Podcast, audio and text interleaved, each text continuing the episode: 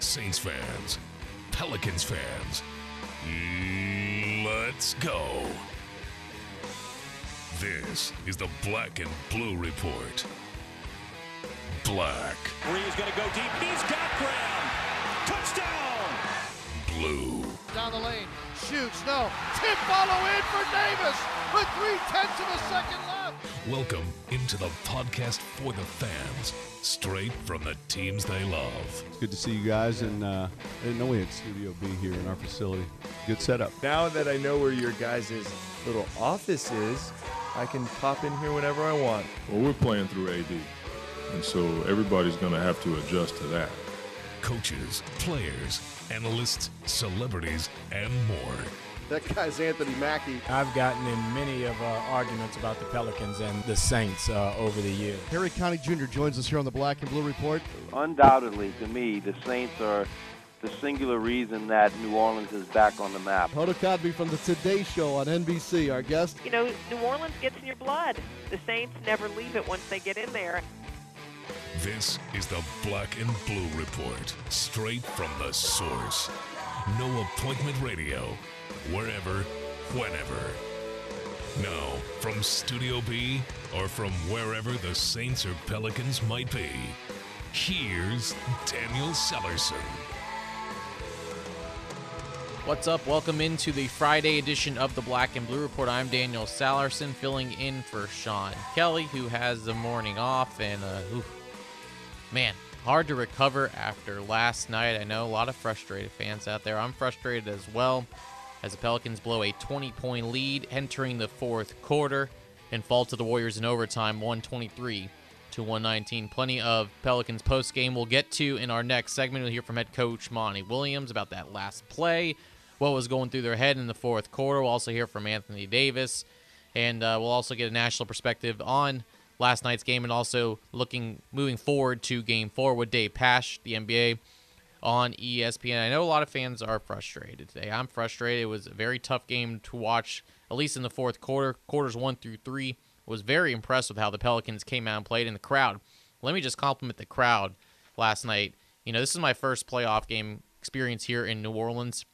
I got here right after the lockout, and I was looking forward to how the fans were going to come and show up for this game, and they certainly did. They did not disappoint, so I want to at least commend you all that were there last night. Great job on cheering for this Pelicans team. You can definitely tell the home court advantage was there, and it was nice to see everyone wearing the red shirts and a chance to do that again on Saturday with a white shirt. It'll be a white out on Saturday and also a white rally towel. So, um, again, really props to the crowd last night. I know it was tough and leaving the Smoothie King Center last night with that 123 to 119 loss. But at the same time, this is a great learning experience for a team. I know some of you can think I'm crazy for, you know, not trying to make excuses. It's unacceptable blowing a 20 point lead in the fourth. This is the best team in the league. This team has a lot more playoff experience than the Pelicans. Besides Quincy Pondexter and Norris Cole, you really can't go down the list with guys that have a lot of playoff experience. You have a 22 year old star in Anthony Davis. It's tough. This is a great learning way, though. You know, when you hopefully next year we're talking playoffs and you're to look back at this game like, man, that was a turning point with this team. Sometimes the best way to learn is to lose. And I'm not saying I accept the loss, but think of it as a chance for this team to grow even more. And also putting the blame on one person, not really the best idea. It was a team effort last night, and so many things went the wrong way for the Pelicans in the fourth and overtime as far as offensive rebounds. Uh, 10 offensive rebounds for the Warriors in the fourth quarter. 30 second chance points for Golden State compared to the Pelicans' eight. That was a very significant number. And three pointers, 14 of 41 for Golden State, 13 of those coming from the Splash Brothers. I mean, they're the two one of the two best guards in the NBA, the, the best guard duo in the NBA. 40 points for Steph Curry, 7 of 18 shooting from downtown, and Klay Thompson, 28 points, 6 of 12 shooting. A lot of people were talking about trying to foul Steph Curry on that last play to head to overtime. Monty Williams said after the game that they were supposed to foul on that play. Not sure why the players didn't, but you'll hear from Anthony Davis on that specific play and what happened there coming up in our next segment. So, as much as we want to talk about the loss last night, another good remedy for that is to flush it away and start preparing for game four. It's never over till it's over. And as much as there's so much stuff going on this weekend, Jazz Fest is a classic. I encourage everyone come support this team. Saturday night. It'll be rocking again. Again, the crowd was awesome. What a great atmosphere last night. And I just sitting in my radio studio inside the Smoothie King Center. Wasn't even out there, but you can hear through the effects, you can hear through the TV, you can hear through the crowd. It was the atmosphere was awesome. I commend everyone that came out and stayed throughout the game. It's a Saturday night. Again, free t-shirt, free white t-shirt, and a free rally rag. So it's going to be a fun one tomorrow night, and hopefully they can force a game five back in Golden State on Tuesday night. So, again, a full recap coming up on our show. We'll hear from head coach Monty Williams and Anthony Davis. Um, we'll get to some Anthony Davis news about Defensive Player of the Year in this fifth segment, and also he has a chance to win the Community Assist Award around the league. So I'll give you some info on how you can vote for that. And uh, again, Dave Pasch, the NBA on ESPN, he'll be calling Saturday's game for ESPN. Uh, we'll have him on to discuss Pelicans Warriors and also the NBA playoffs. And then we'll continue our draft series. We're at pick number 11. We're very close to the draft. It's getting ooh, only a week away now. And so we've had to move things back with the NBA playoffs. Today we're at pick number 11 as Sean Kelly will talk with Matt Vensel from the Minneapolis Star Tribune. Uh, the Vikings are at pick number 11 today, and so we'll get to hear what he has to say about the Vikings as a couple picks away from the Saints at number 13. We'll have John DeShazier on next week to focus on New Orleans as we head into the draft on Thursday. So there you have it. That's our show for today. And also, you know, Jazz Fest is starting today, and also it'll be next week. And uh, we've been going over our Jazz Fest series a little bit with some artists and how they're Pelicans fans, Saints fans, and also musicians as well. We've had Jeremy Davenport on, Amanda Shaw. Today it's Kristin Diable's turn, as Sean Kelly had a chance to talk with her earlier uh, actually late last week. So we'll have that for you in our last segment. So lots of good things and uh, some things to wrap up, take care of from last night's game. So we'll start that next post game sound from head coach Monty Williams and Anthony Davis on this Friday edition of the Black and Blue Report.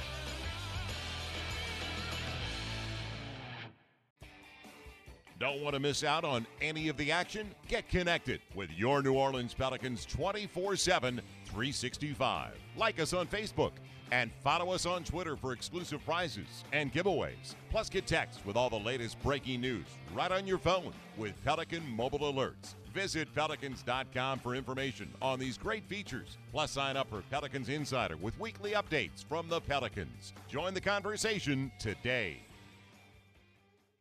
At Smoothie King, we're so much more than just fruit and a blender because each and every Smoothie King smoothie is blended for a purpose. Whether you want to make it one more mile or simply make it through the day, we have a smoothie just for that. Bring us your purpose and we'll blend it. Looking to purify your diet? Hurry in now and try our new Nutty Super Grain Vegan Smoothie made with almond milk, Sun Warrior protein, super grains, and a peanut taste you'll go nutty for. Only at Smoothie King, proud supporter of the New Orleans Pelicans. Smoothies with a purpose. This is Anthony Davis, and you're listening to the Black and Blue Report. We continue our recap of last night's game. I know it's tough to listen to this, and it's also tough for me to say this, as again, Pelicans were up 20 heading into the fourth. Looked like the game was in the bag, but unfortunately, the Warriors outscored the Pelicans 39 to 19 in the fourth and 15 to 11 in overtime. 123 to 119 is your final score. If you look at the box score, besides a couple key things like I mentioned in our last segment, it was all Pelicans for the for, for the most part. They shot 51% from the field, 46 of 90, but they were just 6 of 21 from downtown. They were 21 to 26 for the foul line, and uh, they turned the ball over 15 times. That did not help. 14 points off those turnovers for Golden State, and Golden State attempted 41 three pointers, as I mentioned, 14 three pointers made, 13 of those courtesy of the Splash Brothers, including that huge one late in the fourth quarter. 40 points for Steph Curry on 10 of 29 shooting. So Field goal percentage not that great for Steph. Making seven three pointers is good. And 13 of 14 from the line, that's what killed the Pelicans as well. 25 of 30 overall for Golden State, 13 of those coming from Steph Curry. So the Splash Brothers were 13 of 30 from beyond the arc, and they were 17 of 19 from this charity stripe. So if you look at it, 68 of their 123, almost half of them coming from just two players. Well, a lot of people are wanting to hear some explanations on what happened in that fourth quarter. So let's have the coach and the players do the talking. Here's head coach Monty Williams after the game. You have to take ownership of it. You know, you can't sugarcoat it. Um, we're all feeling like dirt right now, so um, you know, obviously you want to build them up, but there's nothing that can build you up in a situation like that. It, it can be a, a growth moment for us. Um, but it's it's just tough, you know, to have the game and and to lose it that way. There's no way to to fix it right away. Uh, we got to deal with it and own it.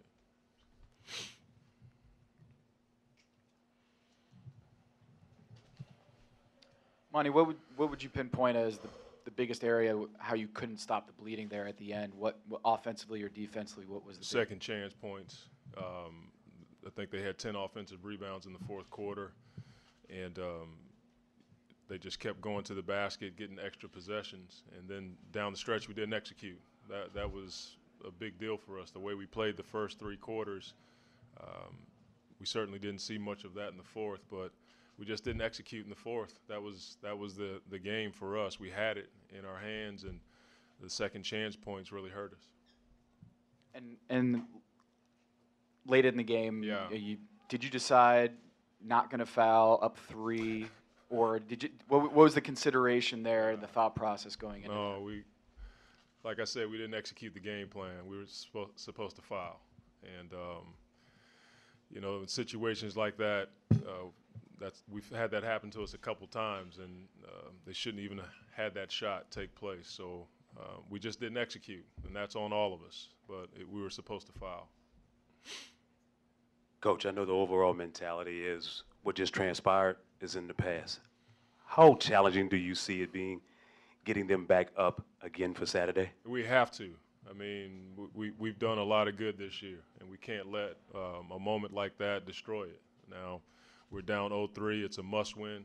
We all know that. We got to have a great meeting tomorrow, but we got to be men.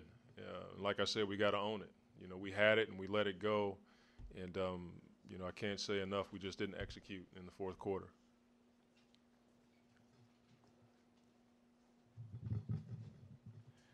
Is it troubling that that's two games in a row now that you guys have not been able to really close out the Warriors? Yeah, it, it yeah, it is bothersome, but um, like I said, it can be a growth moment for us. But you know, games like that, um, when you have it in your hands, you got to do the things necessary to to win it. Not you know, we can look at the last part. That was an important part of the game, but even before then, um, we just stopped executing our and, and I thought we stopped passing the ball the way that we did the first three quarters. So yeah, a lot of people were asking me yesterday post game, why didn't they foul? You know, if you foul them, you put them to the line for two, and then they would have to force the Pelicans to foul, or they'd have to foul the Pelicans and make them shoot their free throws. They were trying to. Quincy Pondexter came out and said he was trying to get to Steph Curry, wasn't able to. And also, you have to give credit to Steph Curry on that shot. Unbelievable shot. He had Anthony Davis in his face. Looked like he got fouled on there. No call. Great shot by Curry, but no one could get a handle on Curry on that last play, and we're unable to foul him. And uh, so that was the explanation from Quincy Pondexter. That was also the explanation from Anthony Davis as he spoke after the game to the media. Anthony, uh, I'm sorry for how basic this question is, but what happened to you guys down the stretch last eight Uh, we missed shots and they made shots. You know, we didn't execute, wasn't playing defense, was giving up transition points, you know, and uh, we wasn't making shots, you know, and they took advantage of it.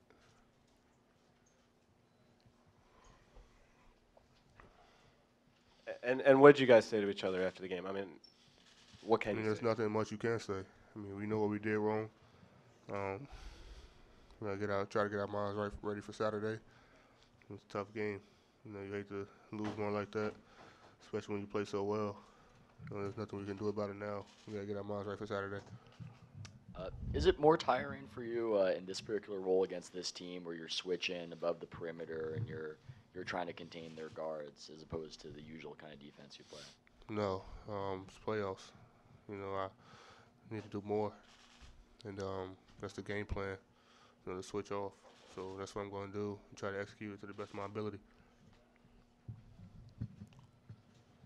It's two games in a row now. You guys have had trouble closing the Warriors out. Is, is that troub- troubling to you? And, and, and what, how do you guys move forward? It's not trouble. I think it's more so frustrating. You know, um, could have won the last two games. You know, um, just frustrating. You know, we got to do a better job. Uh, go in tomorrow, look at the film, see what we did wrong, see what we can do better, and um, try to figure it out. You know, get our minds right for Saturday, and try to come out with a win.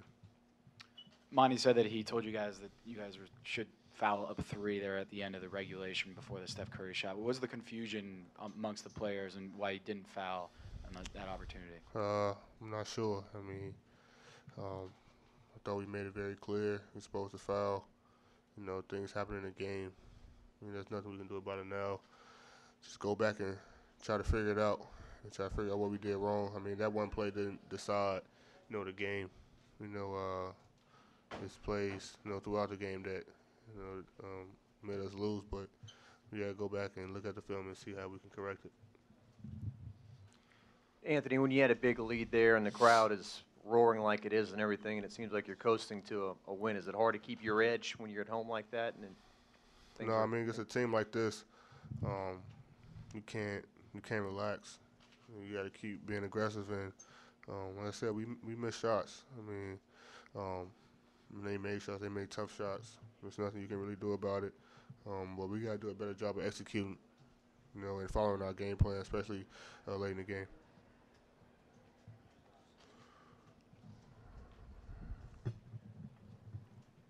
Um, you had an excellent game overall, um, 29 and 15. But do you have any uh, regrets about anything about your game in particular?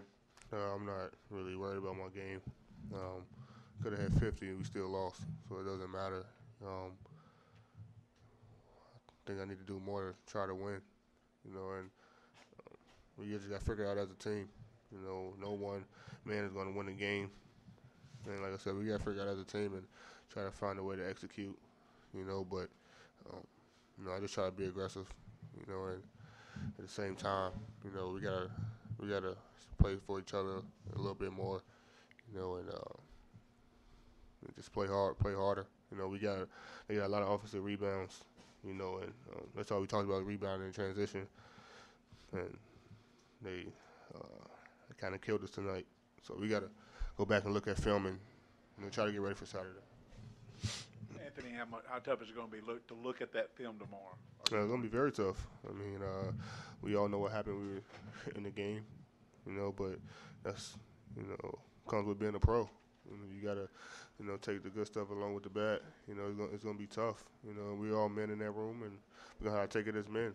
You know, and um, try to figure out how um, if we are in that situation again, how not to to lose the game. All right. So again, as much as you know, we want to forget about this game, we're going to try to, but still want to talk about a little bit with Dave Pasch from the NBA on ESPN as he is calling tomorrow's game for ESPN. So we'll take a quick break. We'll get we'll go to that next, and we'll also hear about all the other playoff matchups, what he likes, what players are standing out to him in this playoffs, and uh, what's going on. Only one series is one to one, and that's Spurs Clippers. I'll ask Dave about that and plenty more next on the Black and Blue.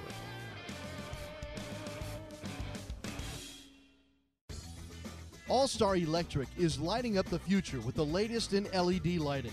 All Star Electric specializes in the installation and conversion of the newest LED lighting products. This lasting investment is virtually maintenance free and offers significant savings on your next electricity bill. This is Tim Blanchard, president of All Star Electric. Let us evaluate your building, parking lot, or home for an LED conversion because we know we can save you some money. The time is now for you to be a part of something special. All star Anthony Davis and your New Orleans Pelicans have taken it to another level, and we want you to be on board for even bigger things to come next season. Pelican season ticket holders score the best seat locations, best ticket prices, discounts on concessions, merchandise, and much more. Plus, become a Pelican season ticket holder now to receive preferred access to Pelicans playoff tickets. Call 525 HOOP and get your Pelicans tickets today. Welcome back to the Black and Blue Report, the podcast for Saints and Pelicans fans.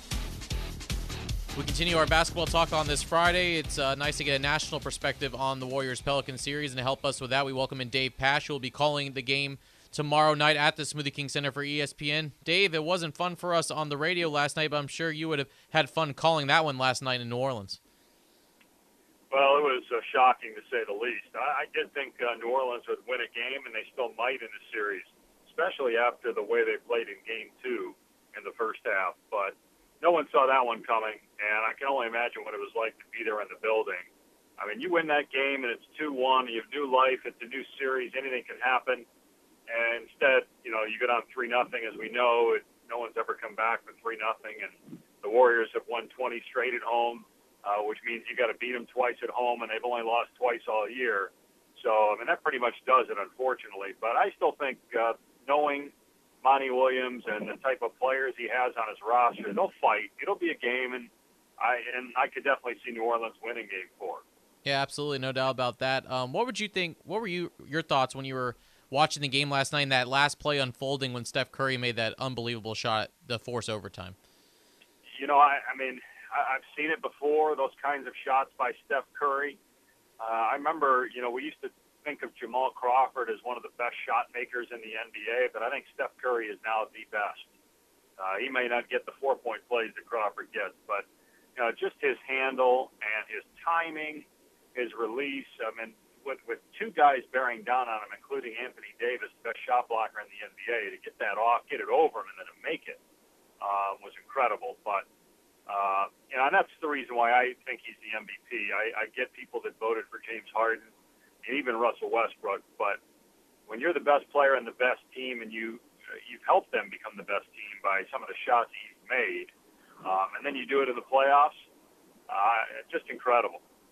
Yeah, no doubt, and he, he looked like he got fouled on that play too. Not to mention, and of course, AD with his hand there, just an unbelievable play.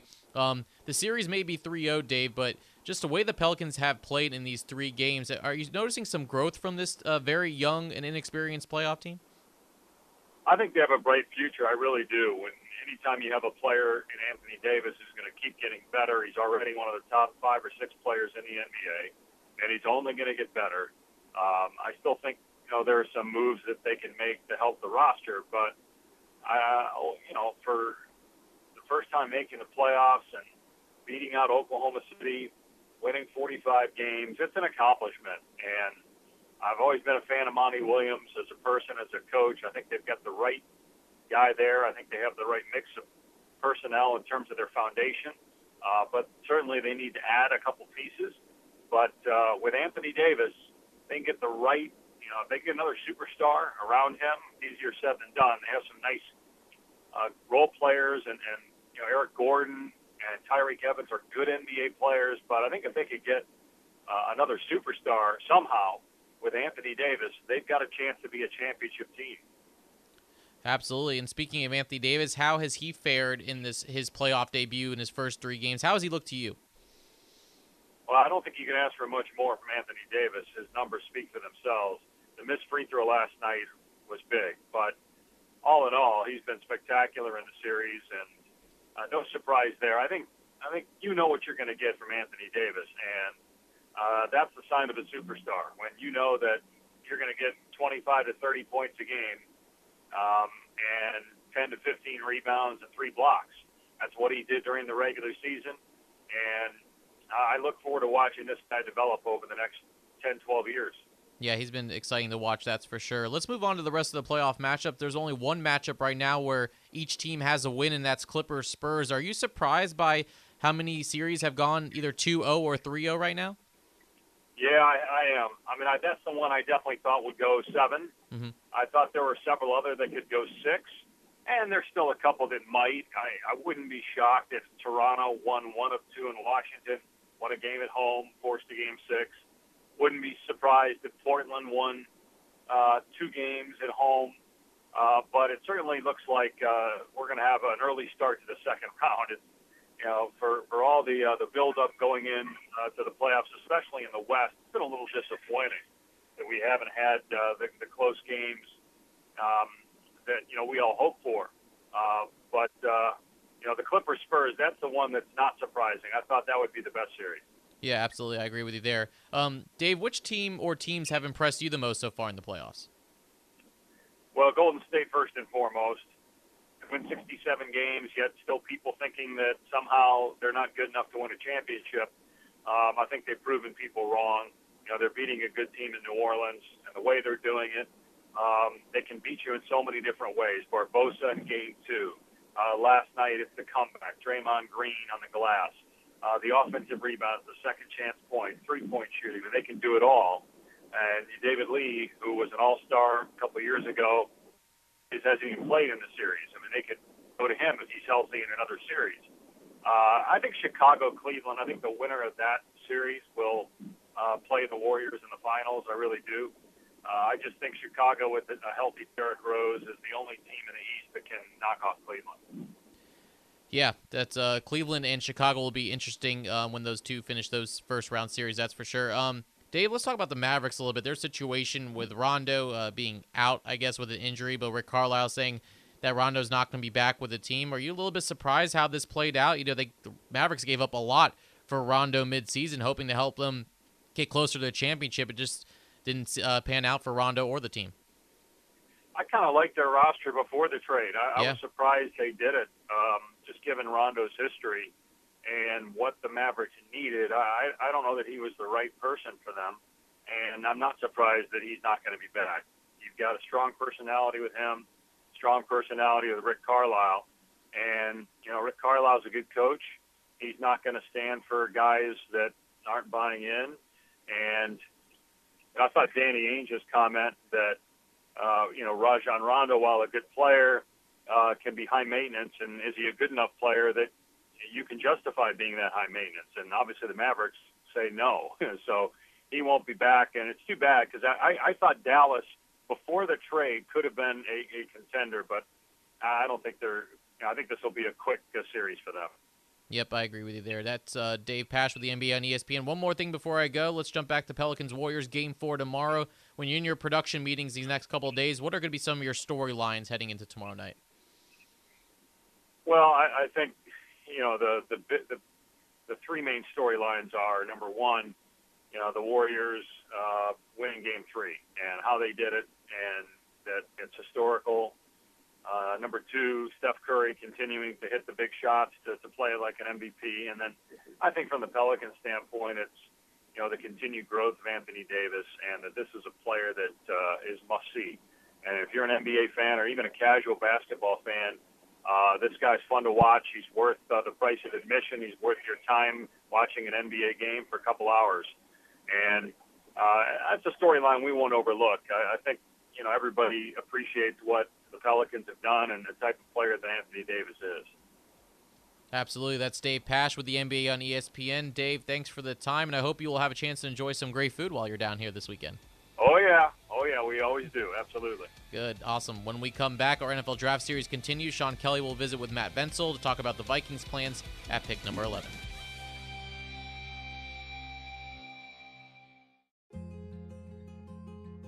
Last year, over 400,000 people from 90 countries and all 50 states came to Ochsner to find the critical care they needed. People who could have gone anywhere made Ochsner their destination for a level of expertise, clinical research, and treatment options they couldn't find anywhere else. Ochsner and our affiliated physicians are renowned for leading edge cardiovascular care, cancer care, pediatric care, innovative treatment of neurological disorders, and more. Our outstanding transplant program has resulted in Ochsner leading the nation in successful liver transplants for years. And today, Ochsner is partnering with physicians and strong community hospitals throughout the Gulf South to bring access to the highest quality of care closer to home. Find the care you need today. Call 866 Ochsner for a same day appointment. Ochsner, healthcare with peace of mind.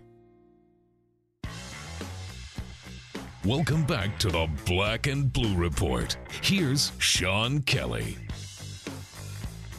Welcome back. We continue our draft preview series, and we're now down to pick number 11, which means Minnesota Vikings. And uh, joining us to help us discern what the Vikings may or may not do at 11 is Matt Vensel from the uh, Minneapolis Star Tribune. I hope it's warmed up a little bit. I heard there was this rumor, Matt, that there was actual snow uh, the other day in Minneapolis, St. Paul. Can you confirm or deny that? That is true. I mean, it was it was 70s as recently as last week, and uh, turned around and there's snow. But that's kind of how uh, spring works here in Minneapolis. But hopefully that's the last of it. No doubt, no doubt, because I think that folks are ready to talk about either the Twins, well, maybe not, uh, but certainly the Vikings. What what would you say uh, the 11th pick will look like for Minnesota next week? Well, I, you know, I think there's a few different ways they can go with it. I mean, their most their most glaring need is along the offensive line, um, especially left guard. I, I just don't know if the, they would feel comfortable taking someone like Brandon Scherff if they see as a guard only uh, at number 11 overall. But offensive line is definitely a possibility. Uh, another big need is is at cornerback. I know they brought in Terrence Newman. Uh, they still have Captain Munnerlyn, who you guys are familiar with from the NFC South. They have Josh Robinson too, but um, you know I wouldn't be surprised if they invested a high pick on a cornerback. Um, you know they could also go with wide receiver even after the Mike Wallace deal or defensive end, and you know I wouldn't I wouldn't roll out a trade down either. I know Rick Spielman likes to get ten picks and they only have seven right now, so um, you know, if the Saints are looking to trade up a couple spots, they might have a taker in Rick Spielman. Well, that's a good point. That's not too far off, and that might be a doable deal there. Uh, interesting. What does the Adrian Peterson situation do to their draft philosophy?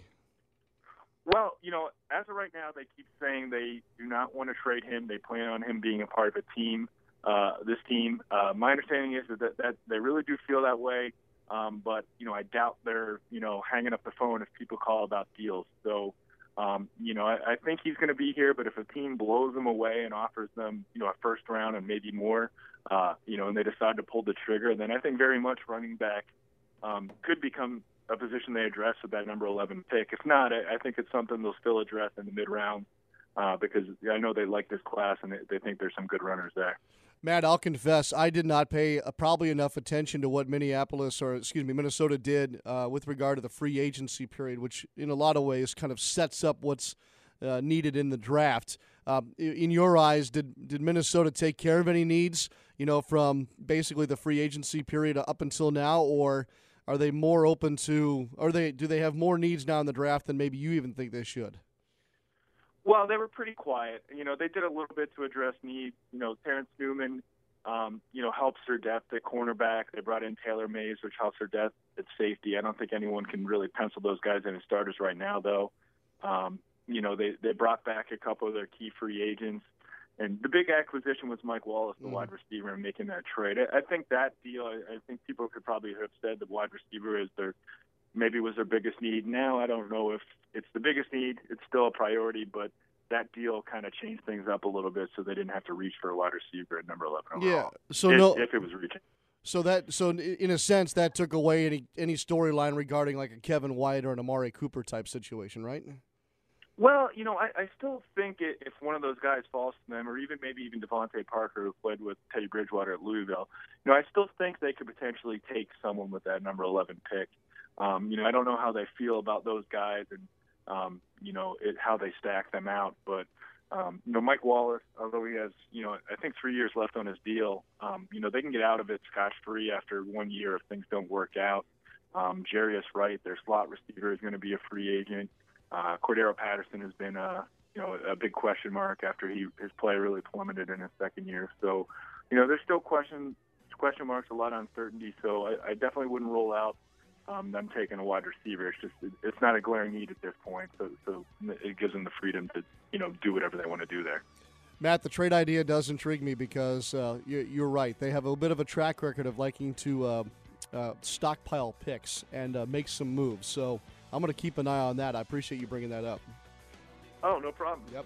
Matt Vensel with us from the Minneapolis Star Tribune, and uh, the Vikings again will select 11th. Matt, thanks, and uh, no snow. How about that the rest of the way? I, I'd be down for that. Very good. Take care.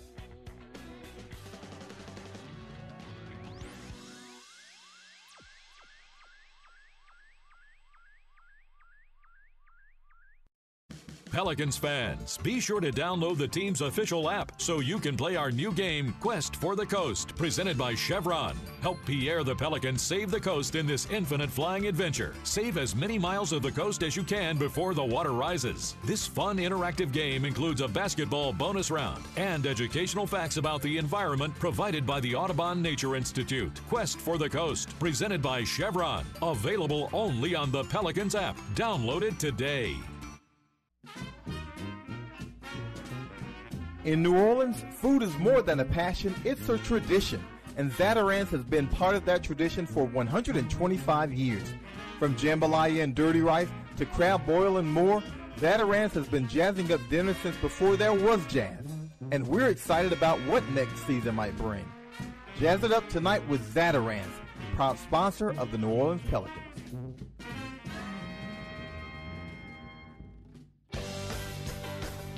Want to listen to the Black and Blue Report on your phone? Download the Saints and Pelicans app today. All right, welcome back to the show. About to wrap things up here from Studio B on this Friday. Don't forget tomorrow, Game Four, Pelicans and Warriors at the Smoothie King Center at seven o'clock. You can watch it on Fox Sports New Orleans. You can listen on 105.3 WWL FM. Also, there are T-shirts and a rally towel to give away. It's a whiteout tomorrow night. A Confidential is uh, in charge of the shirts or is a sponsor of the shirts, and uh, the rally towel is courtesy of Chevron. So uh, make sure to get out. Um, I'm sure everyone enjoyed the red T-shirts. Now it's time to enjoy the white, and let's white out the Smoothie King Center as the Pelicans try to avoid elimination tomorrow night at the Smoothie King Center. Before we get out of here, it is Jazz Fest weekend, the first weekend, I should say, and we've been having some artists on, some local artists, to talk about their experience with Jazz Fest and also their love for the Saints and the Pelicans and other things like that. So let's continue that today before we leave, as Sean last week spoke with Kristin Diable. And uh, here's that interview for you. She's getting set for her appearance on May 1st at Jazz Fest, and she joins us for the first time. Kristin, it's a pleasure to meet you. I'm sure glad you could visit with us today. Yeah, thanks for having me. All right, so it all started where? Baton Rouge? My goodness. Baton Rouge, yeah, that's where I grew up. When you when you picked up a microphone in Baton Rouge, did you think you'd get to where you are today? Uh, oh gosh, it's a long, long time from that point to now. Yeah. Um, I, I don't know. I think in my heart somewhere, I always knew music was what I was supposed to do. I think um, figuring out how to make that an actual job and a career was a much longer journey, though. when when uh, when people try and describe another artist's music, I think that sometimes they miss a little bit. So I like to just ask the artist, Kristin, how would you describe the music that you're recording and performing live these days? Well, I sum it up as uh, Americana solo rock and roll. And I think that kind of covers covers all aspects of it. It's not really, it doesn't really fit very neatly into any one genre. It's really just, you know, how the music comes to me and what what comes out sort of organically. So that's that's the elevator pitch that I, that I tell people. But the best thing is to just go listen to it and then decide for yourself. I, yeah, the way you describe it, it sounds fun, but you kind of have a deeper meaning to some of your music as well. Um, do you find yourself to be more philosophical than others in your genre, or um, you know that balance between commercial and artistic? What would you say? Um, I mean, I think it's it's always honest. I think if, if you're not putting out music that that is honest, it's kind of pointless. You know, mm-hmm. Yeah. there's a lot of other jobs to have if you're not going to be. I don't know if you're not going to connect with it, if you're not going to let it come through as pure as it comes to you, then I don't really see the point. But I also think that if you're going to bother doing anything, you, it, it should be productive and and it's you know the player's music is to to connect. Music is a really amazing tool to to share with people and to to connect with people and to give something to people that's useful to them in their lives, whatever way you know they see. Kristin they Diable, see yeah. Go ahead. I'm sorry you broke up in the last second there. Finish your thought. Um, with making music, you know, a big part of why I love making it is, is because it can be useful to other people. You know, it can it can be helpful and useful to other people in their own lives, and and so you know, I want the music to reach as many people as possible. Because if you're gonna if you're gonna make that happen, people have to hear it. It can't be too precious, and and so I think you know, with production and arrangements and everything, I love being able to make it kind of a bigger sound and more accessible to different to different people who maybe wouldn't have vibed as much with it if it was just acoustic with the guitar. Okay. Okay. Well said. Mhm. Um, Kristin Diable is with us, and uh, you need to check out her album, Create Your Own Mythology. She'll be at Jo- Jazz Fest on May 1st. Kristin, what was it like working with Dave Cobb, that producer?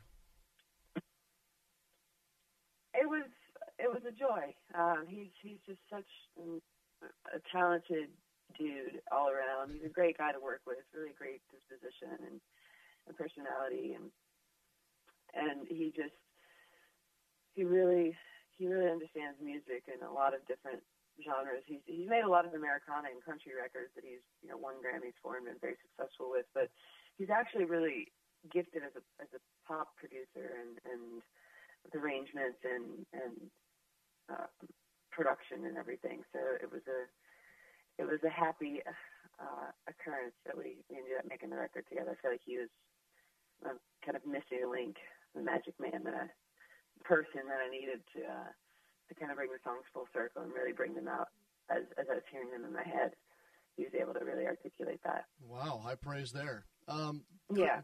I, I do have to ask you, since you are a Baton Rouge girl, um, do you follow the Tigers? Do you follow the Saints, the Pelicans? What's your connection sports wise to, to here at home? You know, I'm going to get in trouble here, but I'm not going to lie to you. I do not follow sports at all. Really?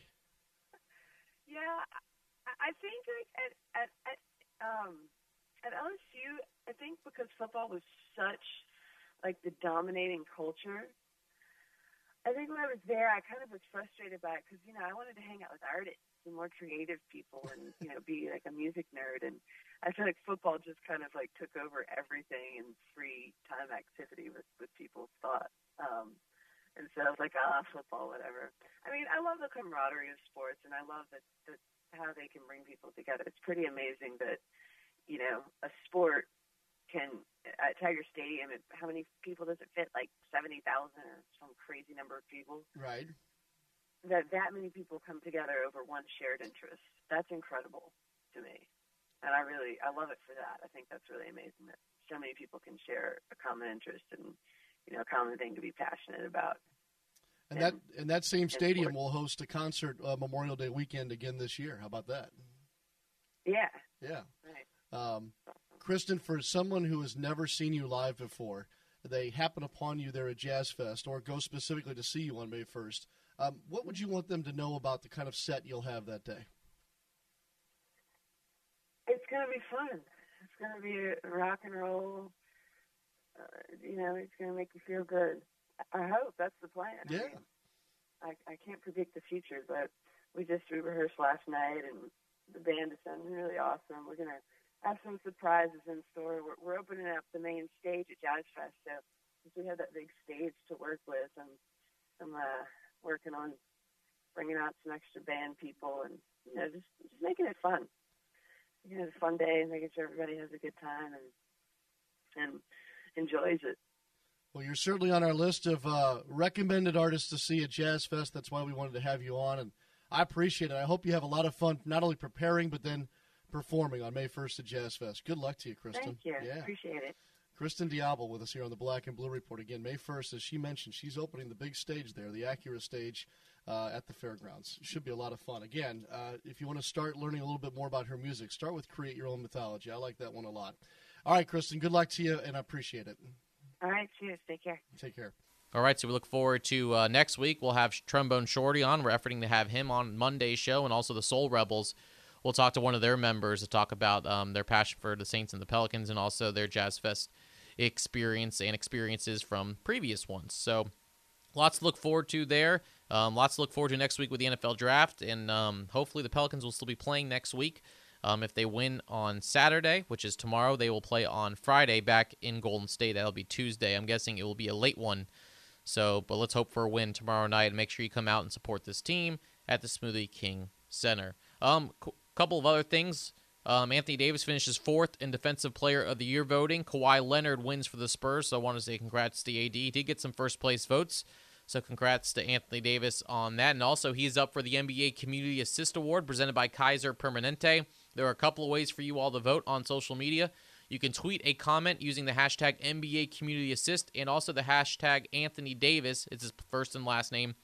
Retweets will also count as votes on Twitter. You can post a photo using hashtag NBA Community Assist and hashtag Anthony Davis in the photo description. Only unique post will be included in the vote. Commenting on a post using both hashtags does not qualify as one. And also on Facebook, you can respond or comment on a post from an NBA account, which is the league, NBA Cares, also the team. So this case, the Pelicans, using hashtag NBA Community Assist and hashtag Anthony Davis. Voting ends on Monday at 10:59 p.m. Central Time. So let's make sure Anthony Davis gets that award. It's probably the most important award that he wants to win. He's done a lot with his charities this year. Um, he's done a lot for the community, and we really appreciate all that Anthony has done. So make sure you go out and vote for him on social media. Again, hashtag NBA Community Assist and hashtag Anthony Davis. I'll have that for you on tomorrow's broadcast as well, and we'll remind you on Monday before voting ends. That'll do it for today's Black and Blue Report. Our thanks to Dave Pasch, thanks to Monty Williams, Anthony Davis, Matt Vensel from the Minneapolis Star Tribune, and we'll continue our draft series on Monday with the Cleveland Browns, pick number 12, as we lead into the Saints pick at number 13. Sean should be back in the hosting chair on Monday, unless we could be traveling to Golden State for Game 5. Hopefully that's the case, and if so, then I'll be hosting for you on Monday. Glad you can join me today. We'll see you at the Smoothie King Center hopefully tomorrow. I'm Daniel Sallerson. Have a great rest of your weekend. Thanks for listening to this edition of the Black and Blue Report. If all goes well, we'll be back next week. Tune in each weekday at 12 p.m. or at your convenience exclusively online at NewOrleansSaints.com and Pelicans.com. Follow your teams direct from the source. The Black and Blue Report.